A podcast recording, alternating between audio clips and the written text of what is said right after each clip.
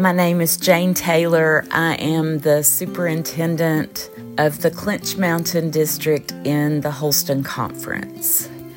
The scripture today comes from Mark's Gospel, chapter 13, verses 24 to 37. But in those days, after that suffering, the sun will be darkened and the moon will not give its light, and the stars will be falling from heaven and the powers in the heavens will be shaken. Then they will see the Son of Man coming in the clouds with great power and glory. And he will send out the angels and gather his elect from the four winds, from the ends of the earth to the ends of heaven. From the fig tree, learn its lesson. As soon as its branch becomes tender and puts forth its leaves, you know that summer is near. So also, when you see these things taking place, you know that He is near at the very gate. Truly, I tell you, this generation will not pass away until all these things have taken place. Heaven and earth will pass away, but my words will not pass away.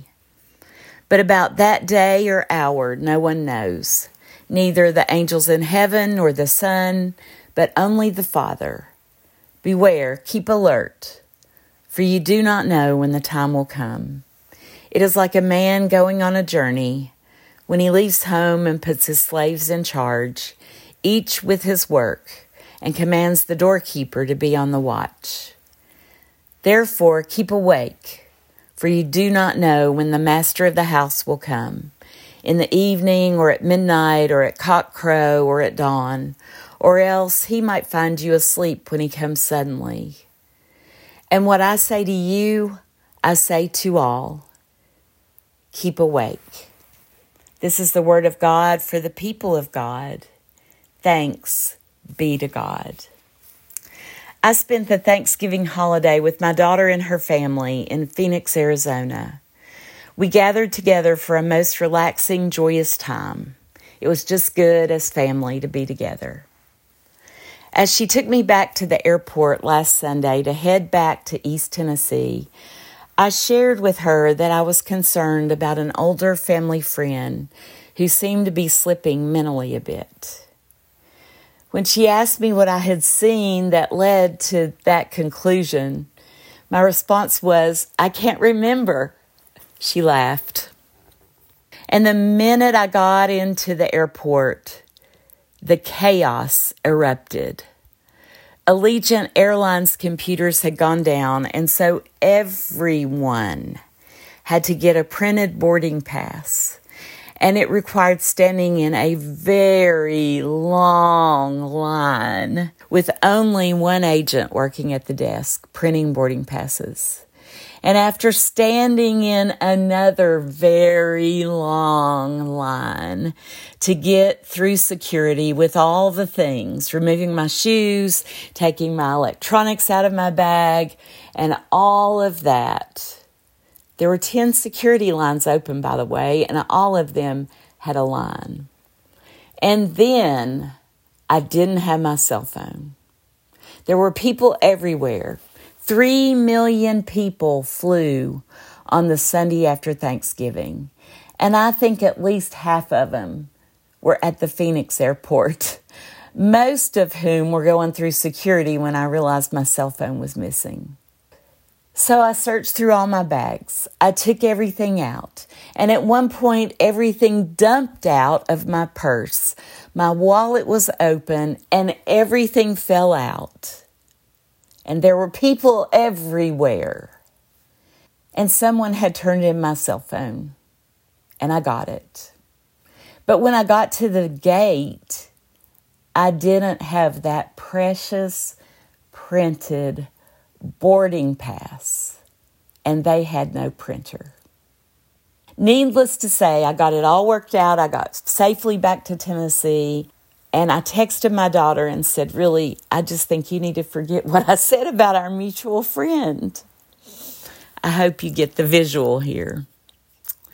All that running and standing in line and being surrounded by a million people knocked me into the busyness of the Advent season. It was exhausting. Jesus, though, in this passage says, wait, be ready, stay awake. Staying awake during Advent is not something anyone needs to tell us. There is so much to do, both secularly and sacredly. Many of us probably live on coffee and caffeinated drinks from Thanksgiving to Christmas anyway. And all of this busyness points us toward Christmas. But I've often wondered if it points us toward Jesus, the baby born and laid in the manger. With the popularity of social media, we are reminded on Facebook and Instagram and everywhere else that there are only a few shopping days left. And every time I see it, my stress level goes up. There's just so much to do, and nothing, it seems, can be left out. But where is Jesus? He's reminding us in this passage what is really important, not what our culture says. One way to look at these words from Mark remind us that we're asleep to what matters. Our lives are so busy. We are so caught up in our culture that often we don't see how out of focus we are. It's just the way life is at this time of year. But where is Jesus? Many children are counting the days until school is out for winter break. That includes Christmas. And children are competing in our churches to be Mary or Joseph in the annual Christmas pageant. And in that, there's a little spark that points us toward Jesus. But in the midst of that, parents are exhausted. And for many, it's just one more activity. Inside the church, the chrismon tree has to go up. The paraments are changed to purple or blue. The Advent wreath, all the Advent worship planning, all can become just one more thing we have to do and lose their meaning. And in the rush, even inside the church, we can miss the very thing that Advent is all about the coming of Christ. Mark's gospel reminds us to stay awake for the most important thing. And Mark's gospel can serve for us as a wake up call to look for Jesus where we are. It seems kind of strange that we begin our anticipation of the birth of Jesus with a command to wake up, to be ready, and to wait. This is the beginning of our church year and in that context, we're preparing for his birth. But we are also like the people who lived in ancient Israel, awaiting the coming of the Messiah. Unlike them, we know whom we are waiting for. Those persons who lived before the birth of Jesus didn't know when or how he would come what he would look like, who he would be. So they lived in a constant state of waiting. Jesus doesn't want us to try to predict when he will return. He wants us to live as ready anytime. There's no time to sit back and sleep, he says. He wants us to serve and serve and serve with no time to count our tips.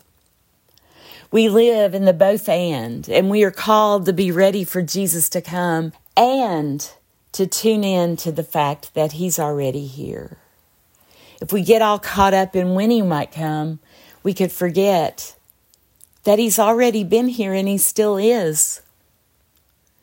Some people call this the already, not yet quality of living. Already, Jesus has given us the way to enter into relationship with God, but we don't yet live in complete communion with God. God's kingdom is already here, but is not yet fully established. Life is fragile and unpredictable.